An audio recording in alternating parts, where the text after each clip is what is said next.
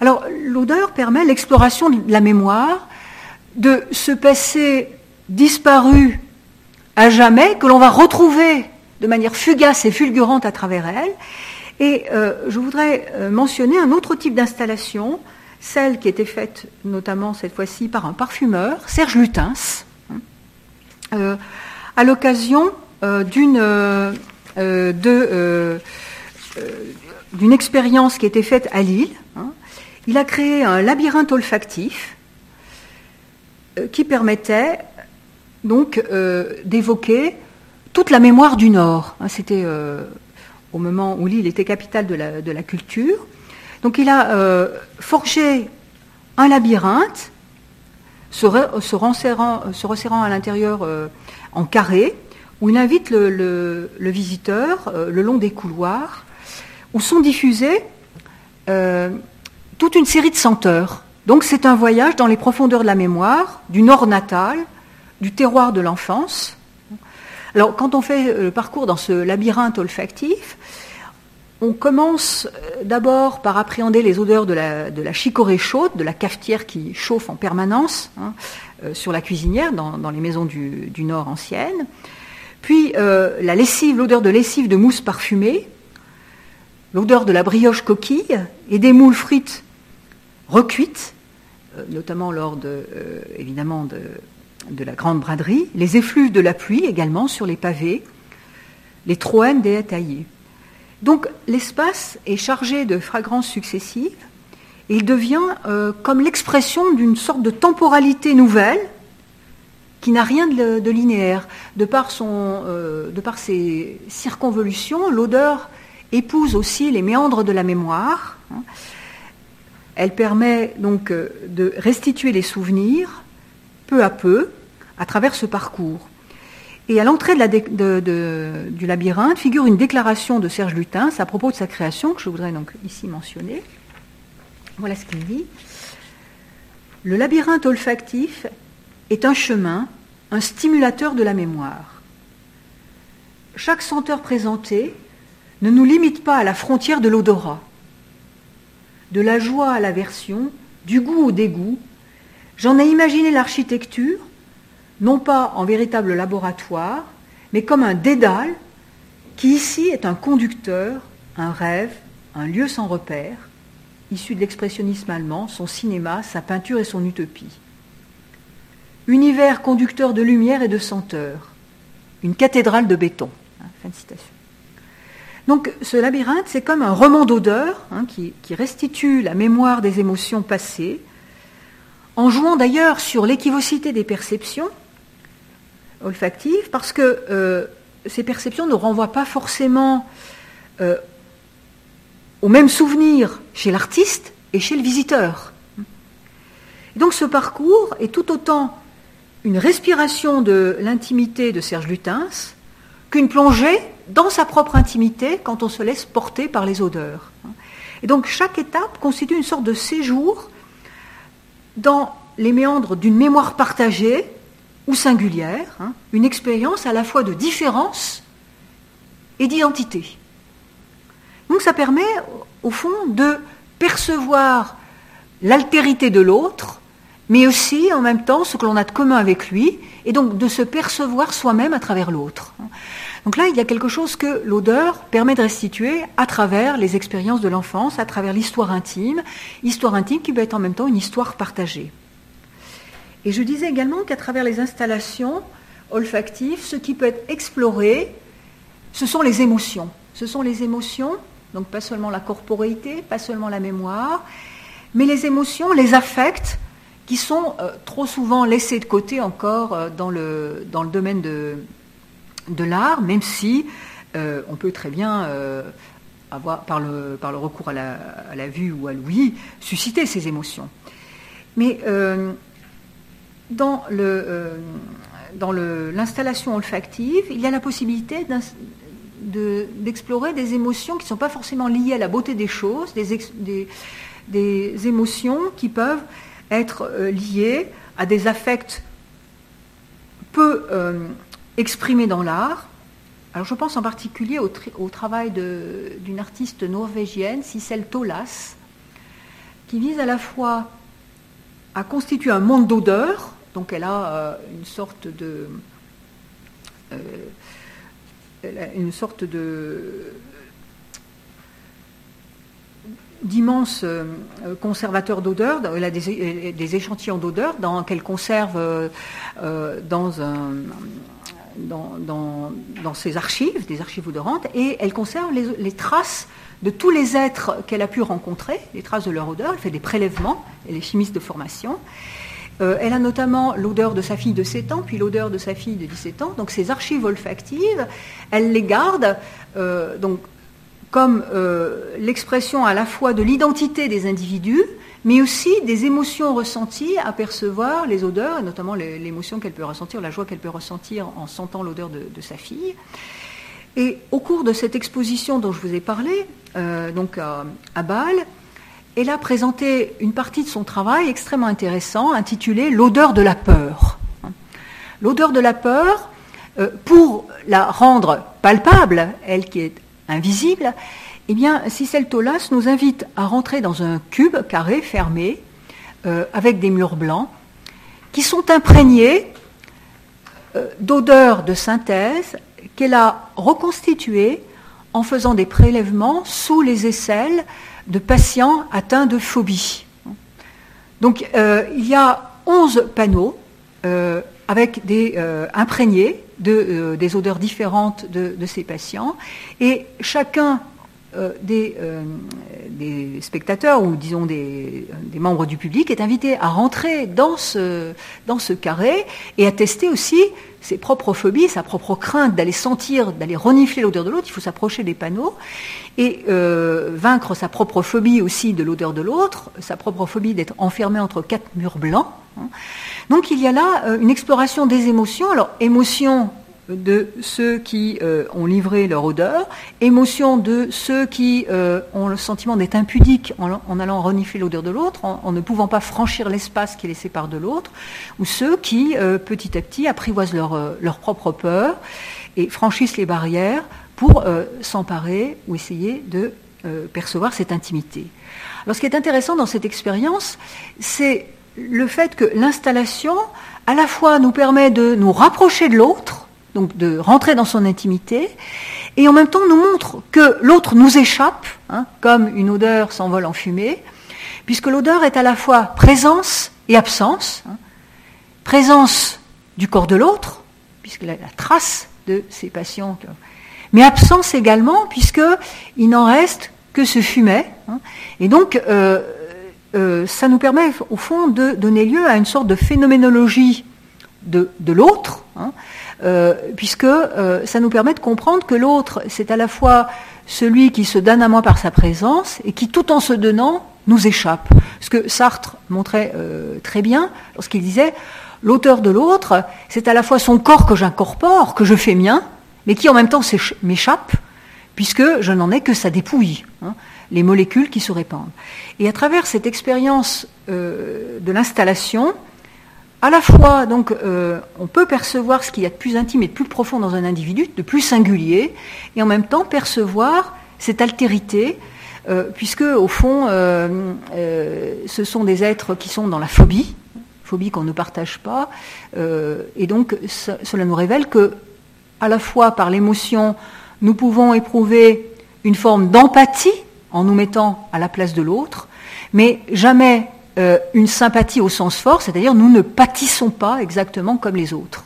Nous pouvons pâtir avec eux, en nous mettant à leur place, en essayant de se le représenter, mais jamais exactement comme eux, et donc cette distance est révélée comme infranchissable au moment même où nous collons notre nez sur l'autre.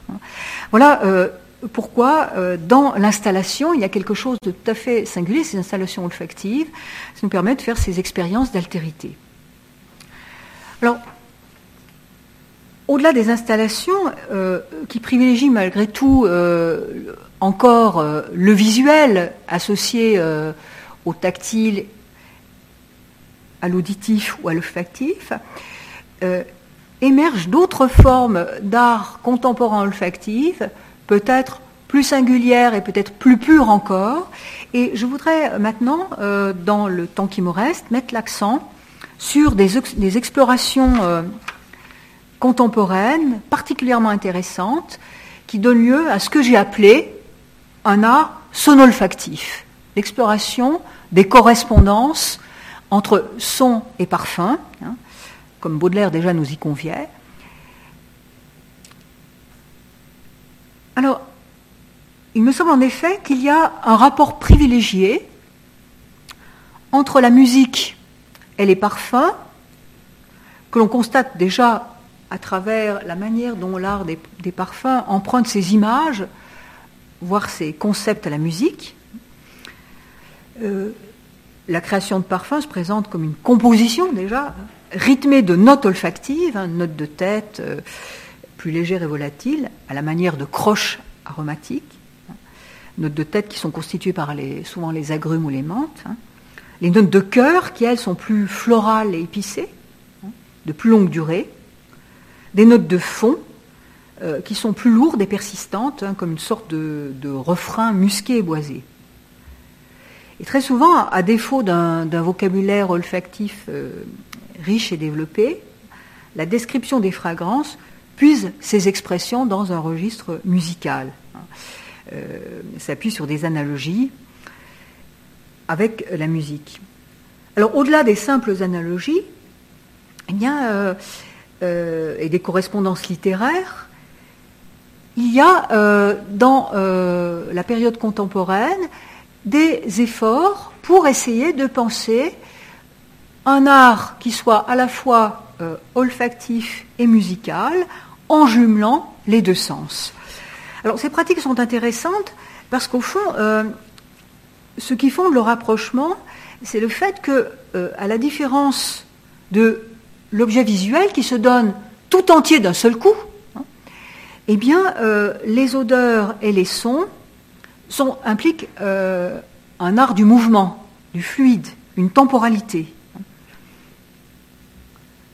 Bien que les phénomènes sonores soient de nature mécanique et reposent sur la vibration, et que les phénomènes olfactifs, eux, soient de nature chimique, et qu'ils résultent de l'émanation de corps volatiles, de molécules, on peut notamment penser une parenté qui est liée au fait que la musique, comme le parfum, font partie des arts événementiels, hein, qui se déroulent dans le temps. Ce sont des phénomènes qui surviennent en un temps et en un lieu déterminé, et ça a des conséquences, puisque à la différence de l'objet pictural ou sculptural qui est fixe et permanent, eh bien, les parfums et les sons impliquent la réitération permanente de leur objet, hein, parce qu'ils s'évanouissent dans la durée, parce qu'il faut sans arrêt les reproduire. On pourrait dire que, alors que dans les arts visuels, la reproduction sombre souvent dans l'académisme, les arts donc olfactifs et musicaux impliquent la reproduction permanente, la réexécution des morceaux, la recomposition du parfum. Et donc, ce sont des arts qui vont impliquer un rapport au temps totalement différent par rapport aux autres. Donc il y a cette proximité-là. Et également une proximité qui est liée au fait que les odeurs et les sons, à la différence de la vue qui s'exerce à distance des objets, et pour bien voir, on est obligé d'avoir du recul par rapport aux objets, eh bien les odeurs et les sons s'insinuent dans les narines ou le creux de l'oreille, de sorte que l'olfaction et l'audition impliquent toujours une forme d'irruption ou d'intrusion de leurs objets en nous, hein, que cette intrusion soit ou non consentie. On peut évidemment vouloir se défendre d'un bruit cacophonique ou d'une odeur répugnante. Donc, on pourrait dire que les yeux, eux, sont pénétrants, tandis que les oreilles et les narines sont pénétrées. Hein. Donc, ce caractère intrusif explique en partie que les sons et les odeurs puissent nous surprendre et nous ébranler en causant en nous de vives émotions. On peut difficilement s'en défendre parce qu'ils nous pénètrent et donc ils impliquent au début une forme de passion. On subit les sons et les odeurs alors que l'on peut avoir le sentiment de davantage maîtriser les objets de la vue ne serait-ce que par la possibilité de détourner le regard, de fermer les yeux si on ne veut pas les percevoir. Et du même coup, bien, l'ouïe et l'odorat ne relèvent pas exactement du même univers sensoriel, puisqu'ils sont propices à restituer une intimité, hein, une proximité, et ils impliquent un art qui s'écoule en flux, en perpétuel devenir. Alors du même coup, on peut penser qu'ils se marient beaucoup plus facilement. Alors, c'est pourquoi, au XXe siècle, on a assisté à des œuvres, à la naissance d'œuvres sonolfactives. Alors, je pense en particulier d'abord à une tentative qui a été menée de concert par un musicien et par un parfumeur, celle d'un opéra olfactif. Alors, il y a eu beaucoup de tentatives d'autorisation des opéras ou de spectacles, mais une particulièrement intéressante et réussie, celle de Christophe Laudamiel, donc parfumeur, et celle du compositeur Nico Muhly, qui ont créé ensemble un opéra, un saint-opéra, un opéra donc olfactif, appelé Green Aria. Hein. Et cet opéra a été écrit et dirigé par Stuart Matthew, et il a été donné pour la première fois en 2009 au Guggenheim Museum de New York, hein. Puis ensuite il a été repris au musée de Bilbao.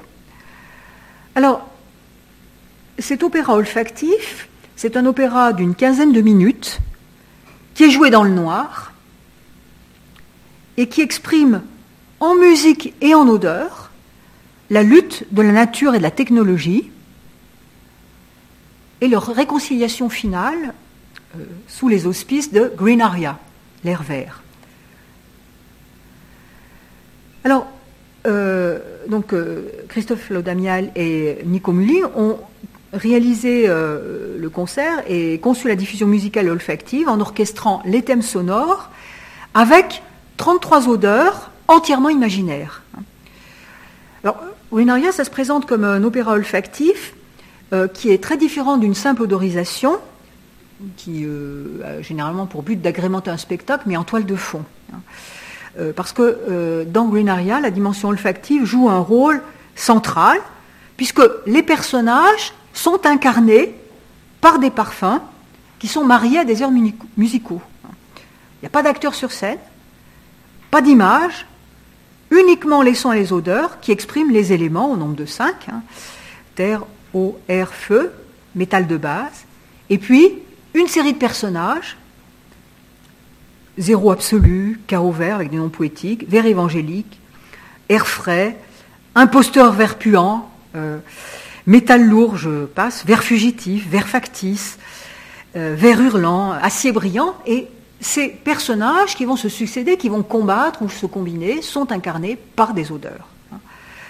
Alors l'opéra comprend quatre mouvements qui se déroulent dans le noir entièrement, pour éviter que la vue interfère et ne parasite la perception. Alors, je vous rassure tout de suite, il y a d'abord un prologue au départ, cette fois-ci avec lumière allumée, hein, pour présenter les 18 odeurs personnages, les faire respirer auparavant pour que le public puisse les sentir, s'en imprégner, et on présente donc les 18 odeurs personnages avec leur musique associée, hein, et puis ensuite... Eh bien, on donne quelques clés aux spectateurs peu habitués à ce type de performance artistique. Alors, Laudamiel a créé à ce propos des fragrances entièrement nouvelles pour éviter aussi que dans ce spectacle, le public ne soit toujours contraint de se demander de quelle odeur il s'agit et ne soit pris dans le jeu des correspondances. C'est une odeur de patchouli ou c'est une odeur d'orange, etc. Parce que dans ce cas-là, on est dans un phénomène de récognition, hein, de reproduction des odeurs et on n'est plus disponible pour percevoir des pures senteurs imaginaires. Alors cette expérience était intéressante parce que ça permettait au public de se concentrer sur la dramaturgie sans perdre son temps à s'efforcer de reconnaître les odeurs. Et alors il a fallu aussi concevoir des odeurs suffisamment singulières et expressives pour que l'on puisse les discerner, les identifier. Alors évidemment, ce type de spectacle, ça demande au public une grande culture, puisque au départ, le nez est peu habitué à discerner les odeurs et, qui plus est, à les associer à des sons. Donc ce genre de spectacle implique aussi une révolution de nos pratiques en tant que spectateurs, puisqu'il faut effectivement congédier, oublier la vue, pour essayer de se concentrer sur des abstractions sonores et des abstractions olfactives. Alors l'expérience, évidemment, c'est une expérience qui n'a pas été réitérée, parce qu'elle est extrêmement coûteuse, dans la mesure où le procédé qui avait été mis en œuvre, c'est un procédé qui a été fabriqué par Olfacom, qui consiste à placer sous le siège de chaque spectateur un boîtier odorant qui est commandé par ordinateur et qui répand des odeurs au moment voulu, soit en accord, soit décalé par rapport au son. Donc ça demande une très grande précision et ça suppose d'autre part, et c'est le mérite du procédé Olfacom, non seulement que l'on accorde la diffusion de l'odeur au son, mais en même temps que l'on puisse éviter les phénomènes de saturation. Et ce procédé Olfacom est tel que lorsque le clapet du boîtier est ouvert, l'odeur se diffuse, mais dès que le clapet est fermé, l'odeur cesse de se diffuser, et ce sont des molécules qui sont telles qu'elles ne se répandent plus dans l'atmosphère. C'est-à-dire qu'il n'y a pas ce phénomène de dilution qui caractérise les molécules chimiques habituelles. Donc c'est un procédé très très intéressant, qui sera sans doute appelé à se développer ultérieurement, mais qui est extrêmement coûteux.